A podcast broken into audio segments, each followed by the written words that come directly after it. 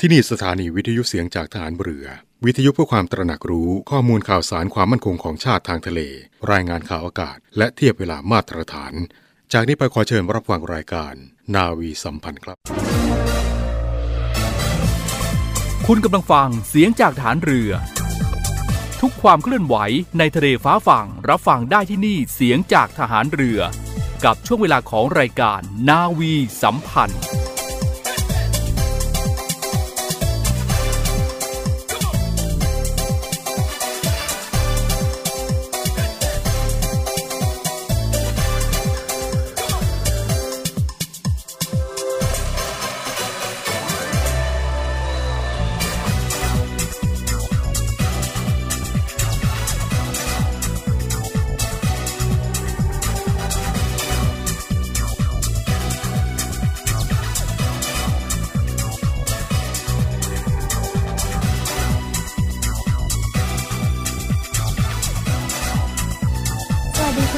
รายการนาวีสัมพันธ์ทุกท่านค่ะ ดิฉันจ่าเอกหญิงไหมแพรสิริสาร ผู้ดำเนินรายการในช่วงของวันอาทิตย์นะคะ เรากลับมาเจอกันค่ะได้ในเวลา 7 โมงครึ่งถึง 8 โมงนะคะ 30 นาทีเท่านั้นค่ะ มารับฟังเรื่องเล่าข่าวสารจากกองทัพเรือนะคะ และที่สำคัญค่ะคุณผู้ฟัง หมุนคลื่นมาเลยค่ะที่ FM 88.5 นะคะ และเครือข่ายเสียงจากทหารเรือค่ะ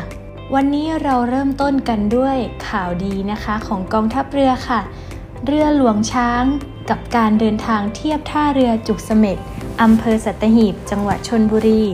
จากสาธารณรัฐประชาชนจีนค่ะ เมื่อวันที่ 25 เมษายน พุทธศักราช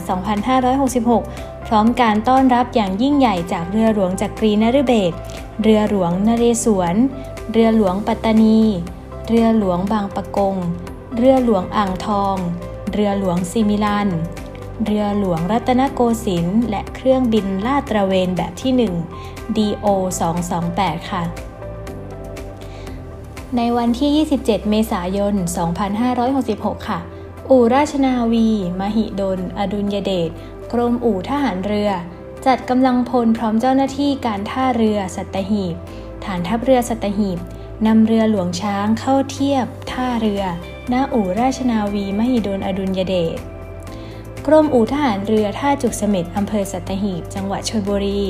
และการปฏิบัติในครั้งนี้นะคะ ก็เป็นไปด้วยความเรียบร้อยค่ะ ก็มีประชาชนส่วนหนึ่งนะคะ เข้าร่วมกิจกรรมในครั้งนี้ พร้อมให้การต้อนรับค่ะ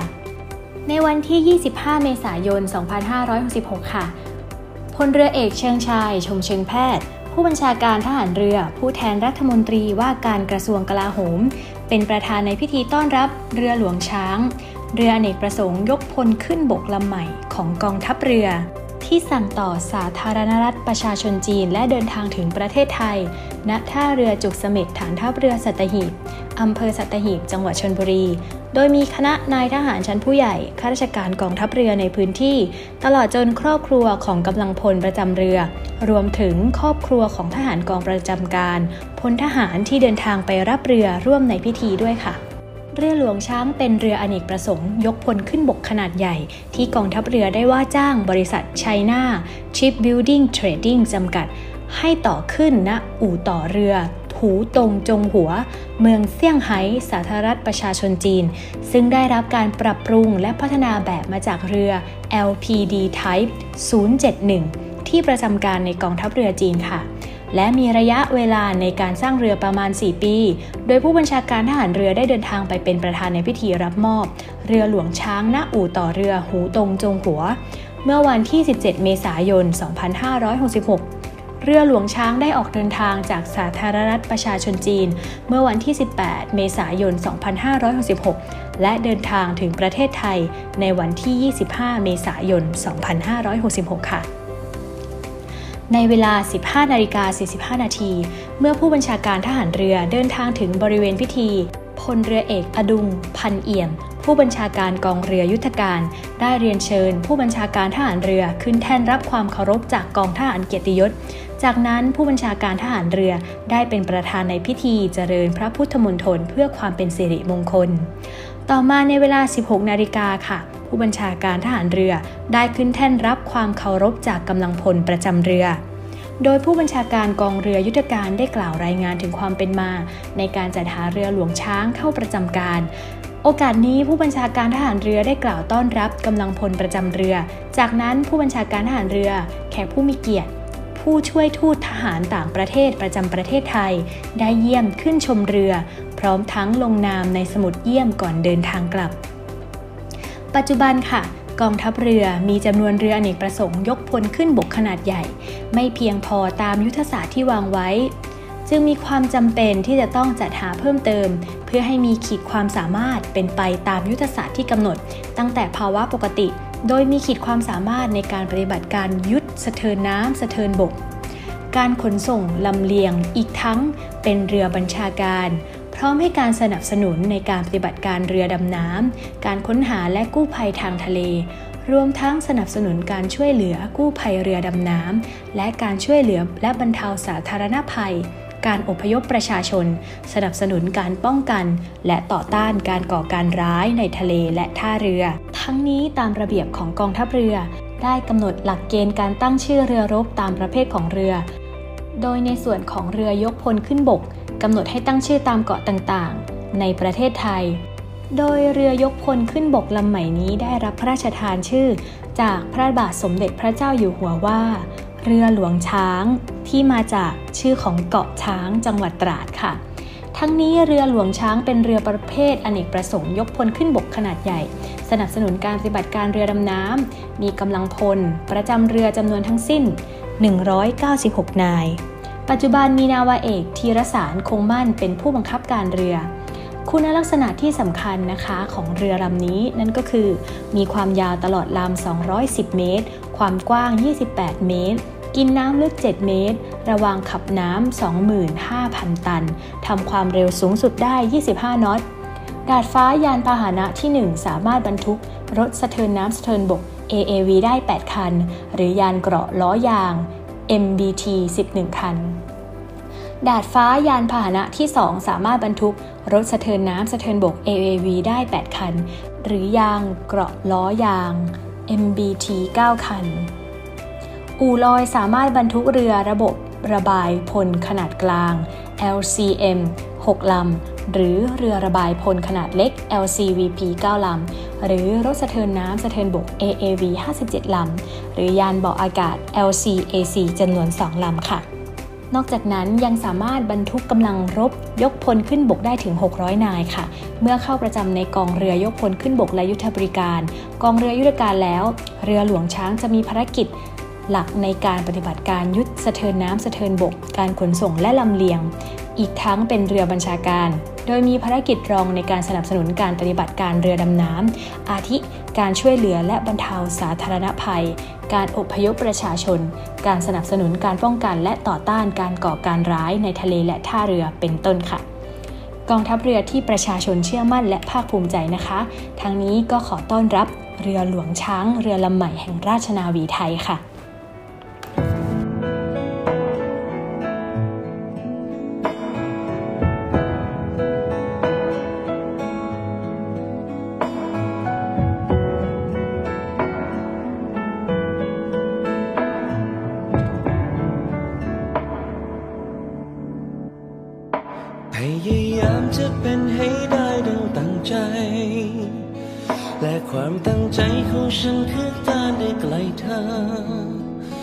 ฝ้าคอยนับวันที่จะเจอ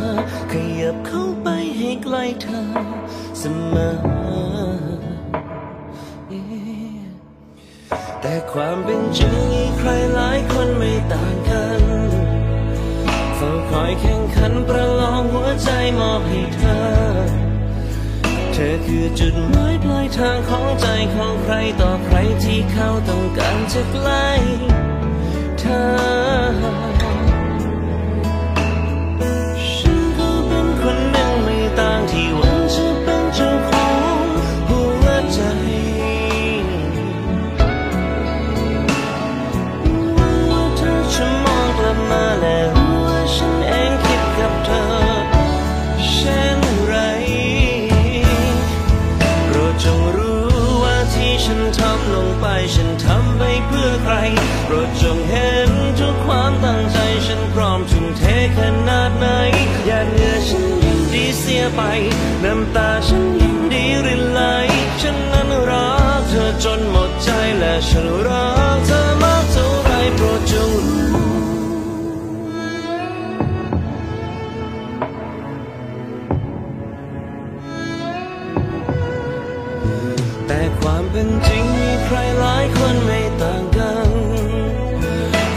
อยแข่งขันประลองหัวใจมอบให้เธอ เธอคือจุดหมายปลายทางของใจของใครต่อใครที่เขาต้องการจะใกล้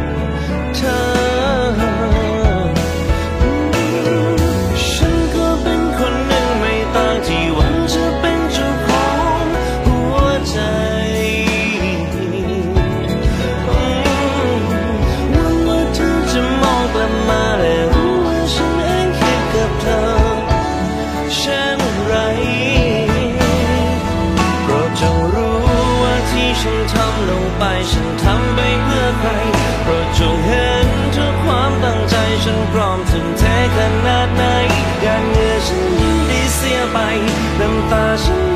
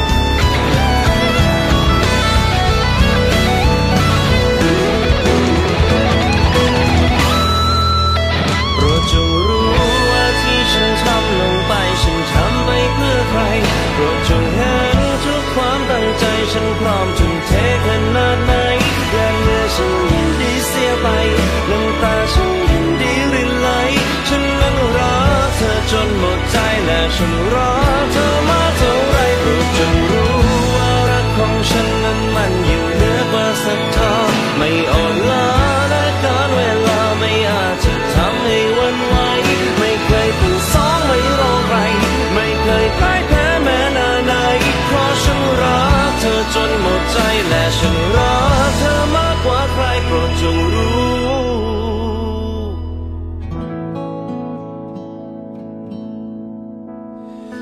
จงรู้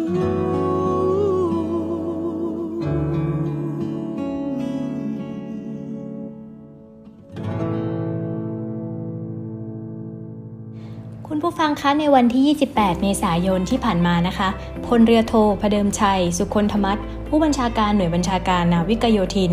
เป็นประธานในงานฉลองยศจ่าใหม่และถ่ายภาพหมู่ร่วมกับจ่าใหม่ที่สำเร็จการศึกษาประจำปี 2565 ค่ะ โดยมีนายทหารชั้นผู้ใหญ่และผู้บังคับหน่วยร่วมในการบันทึกภาพณบริเวณอนุสาวรีย์ทหารนาวิกโยธิน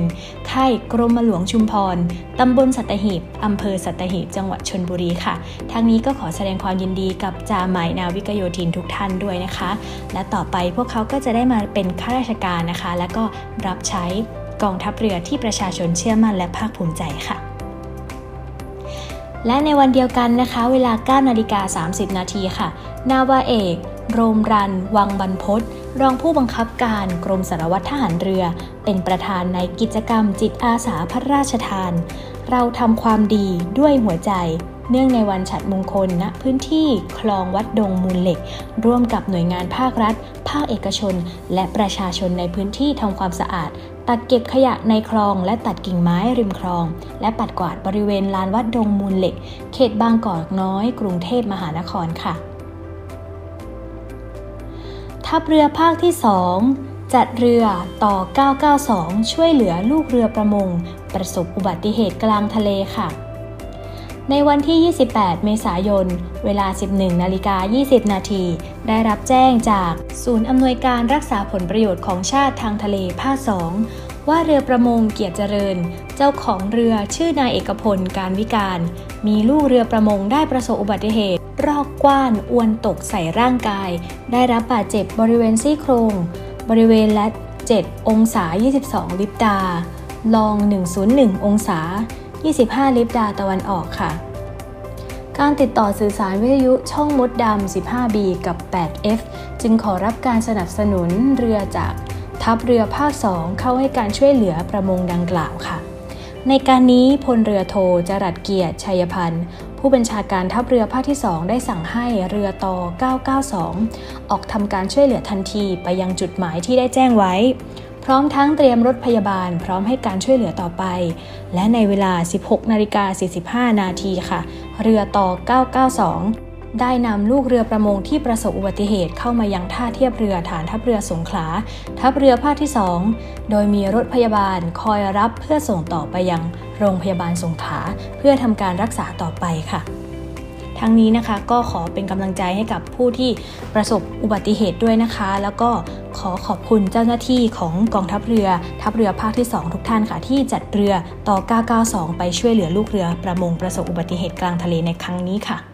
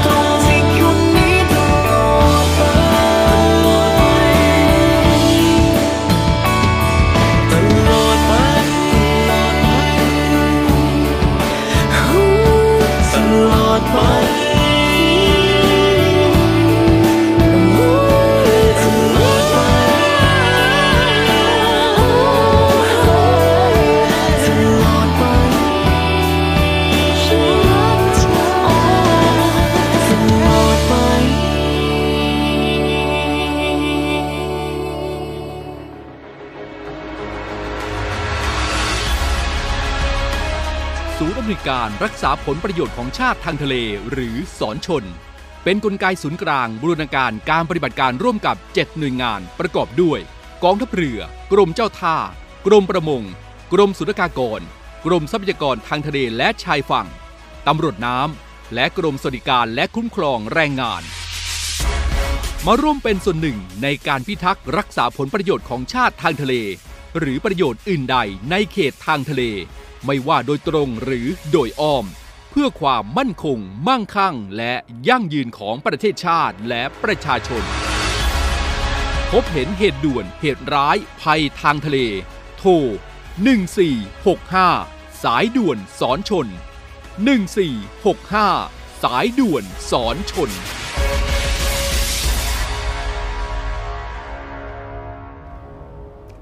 คุณผู้ฟังคะใกล้จะวันเลือกตั้งแล้วนะคะ ทั้งนี้กองทัพเรือขอสนับสนุนประชาชนคนไทยทุกท่านนะคะ ไปใช้สิทธิ์ใช้เสียงของตัวเองนะคะ เลือกตั้งค่ะ โดยทุกท่านนะคะสามารถตรวจสอบสิทธิเลือกตั้งในปี 2566 ผ่านระบบออนไลน์ได้นะคะ สามารถเข้าไปที่ www.boa.dopa.go.th นะคะะพูดอีกครั้งแล้วกันนะคะ www bora.dopa.go.th นะคะ หรือว่าง่ายๆก็สามารถพิมพ์เข้าไปเลยว่าตรวจสอบสิทธิเลือกตั้งนะคะ ก็จะมีระบบโชว์ขึ้นมา จากนั้นค่ะกรอกเลขบัตรประจำตัวประชาชน 13 หลัก และคลิกตรวจสอบค่ะ ในกรณีไม่พบชื่อหรือมีชื่อ ผู้ไม่มีสิทธิ์เลือกตั้งปรากฏในบัญชีรายชื่อ ให้ยื่นแบบคำร้องแจ้ง เพิ่มชื่อ ถอนชื่อต่อนายทะเบียนอำเภอ หรือนายทะเบียนท้องถิ่นค่ะ ทั้งนี้นะคะ ระบบนี้ก็จะแสดงรายชื่อผู้ที่มีสิทธิ แสดงวันเลือกตั้ง แสดงจังหวัดและเขตที่มีสิทธิ แสดงสถานที่ที่จะไปใช้สิทธินะคะ หรือทุกท่านนั้นสามารถดูผ่านแอปพลิเคชันนะคะ Smart Vote ได้ตลอด 24 ชั่วโมงค่ะ S M A R T V O T E Smart Vote Application ค่ะ ก็สามารถดาวน์โหลดได้แล้ว แล้วก็ชมได้เลยในตลอด 24 ชั่วโมงนะคะ บัตรเลือกตั้งสสนะคะ ในปีนี้ วันเลือกตั้งล่วงหน้าก็คือ 7 พฤษภาคม 2566 นะคะ และวันเลือกตั้ง 14 พฤษภาคม 2566 ค่ะ การเลือกคนเป็นบัตรสีม่วงค่ะ และการเลือกพักเป็นบัตรสีเขียวค่ะ ก็ขอให้ทุกท่านนะคะ ไปตรวจสอบสิทธิของตัวเองดูค่ะว่าต้องไปที่เขตไหนนะคะ ทุกเสียงโหวตทุกการเลือกของประชาชนนะคะ มีความสำคัญมากค่ะ ก็ขอสนับสนุนนะคะ ให้ทุกคนนั้นไปเลือกตั้งค่ะ หากพูดถึงบิดาแห่งราชนาวีไทยทุกท่าน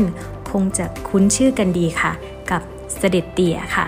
และทราบกันไหมคะว่าในปีนี้ค่ะ เป็นโอกาส ครบรอบวันสิ้นพระชน 100 ปีเสด็จเตี่ยค่ะ ในวันที่ 4 เมษายน 2566 ค่ะพลเรือเอกเชิงชาย ชมเชิงแพทย์ ผู้บัญชาการทหารเรือ เป็นประธานในการเสวนาวิชาการ ในโอกาสครบรอบวันสิ้นพระชน 100 ปี พลเรือเอก พระเจ้าบรมวงศ์เธอ พระองค์เจ้าอาภากรเกียรติวงศ์กรมหลวงชุมพรเขตอุดมศักดิ์ในหัวข้อ สืบสารพระราชปณิธาน กรมหลวงชุมพรเขตอุดมศักดิ์ตอนที่ 3 บทเรียนจากอดีต กับการปรับตัวรับสถานการณ์โลกปัจจุบัน โดยมีพลเรือเอกสุวินแจ้งยอดสุข ผู้ช่วยผู้บัญชาการทหารเรือ ประธานกรรมการจัดงาน พร้อมด้วยคณะกรรมการจัดงานให้การต้อนรับ ทั้งนี้การเสวนาได้รับเกียรติจากศาสตราจารย์ กิติคุณ ดรชัยวัฒน์คำชู อาจารย์ผู้ทรงคุณวุฒิภาควิชาความสัมพันธ์ระหว่างประเทศ คณะรัฐศาสตร์จุฬาลงกรณ์มหาวิทยาลัย และอาจารย์ประจำหลักสูตรวิทยาลัยการกองทัพเรือพลเรือเอกคำรณ พิสนยุทธการ อดีตผู้อำนวยการศูนย์ศึกษายุทธศาสตร์ทหารเรือ เป็นวิทยากร และคุณสายสวรรค์ขยันยิ่ง เป็นพิธีกรผู้ดำเนินรายการค่ะ ในการนี้ได้มีหน่วยงานภาครัฐ ภาคเอกชน ประชาชน และนักศึกษาที่ให้ความสนใจ เช่น สมาคมสิทธิ์เก่า พนิชยการพระนคร มหาวิทยาลัย เทคโนโลยี ราชมงคลพระนคร ศูนย์พนิชการพระนคร สภาวัฒนธรรมเขตบางกอกน้อย สภาวัฒนธรรมเขตบางกอกใหญ่มูลนิธิรัตนาภาในพระราชูปถัมภ์ร่วมฟังการเสวนาณห้องวุฒิชัย เฉลิมลาบอาคารราชนาวิกสภาค่ะ การเสวนาวิชาการดังกล่าวเป็นกิจกรรมเพื่อเทิดพระเกียรติพลเรือเอก พระเจ้าบรมวงศ์เธอ พระองค์เจ้าอาภากรเกียรติวงศ์กรมหลวงชุมพรเขตอุดมศักดิ์หรือเสด็จเตี่ยค่ะ โดยวิทยากรได้กล่าวถึงคุณูปการของเสด็จเตี่ยที่ทรงวางรากฐานในการพัฒนากองทัพเรือ เสถียรภาพ ความมั่นคง และความปลอดภัยทางทะเลของประเทศไทย ท่ามกลางบทบาทของประเทศมหาอำนาจ ในภูมิภาคตั้งแต่อดีตจนถึงปัจจุบัน การปรับตัวของประเทศไทย เพื่อเตรียมรับการเปลี่ยนแปลงที่จะเกิดขึ้นในอนาคต ส่งผลต่อภารกิจของกองทัพเรือในการรักษาผลประโยชน์ของชาติทางทะเล ที่มีมูลค่าเพิ่มสูงขึ้นอย่างต่อเนื่อง อันเป็นบทสรุปกิจกรรมการเสวนาวิชาการในโอกาสครบรอบวันสิ้นพระชน 100 ปีเสด็จเตี่ยอย่างสมบูรณ์ค่ะทั้งนี้ผู้ที่มีความสนใจในการเสวนาสามารถรับชมบันทึกการเสวนาทั้ง 3 ตอน ได้ที่ Facebook กรมยุทธศึกษาทหารเรือค่ะ เอาละค่ะ และนี่ก็คือข่าวสารทั้งหมดที่นำมาฝากคุณผู้ฟังในรายการนาวีสัมพันธ์วันนี้นะคะ เวลาของเราหมดลงแล้วค่ะ เรากลับมาพบกันได้ใหม่ ทุกวันอาทิตย์ก่อนเริ่มวันจันทร์วันทำงานนะคะ7โมงครึ่งถึง8โมงช่วงเช้าๆแบบนี้ค่ะ ตื่นมารับอากาศแสงแดดที่สดใสนะคะ วันนี้ดิฉันจ่าเอกหญิงไหมแพรสิริสารขอลาคุณผู้ฟังไปก่อน สวัสดีค่ะขอวอนดาวที่คอยส่องลมที่พัดโชย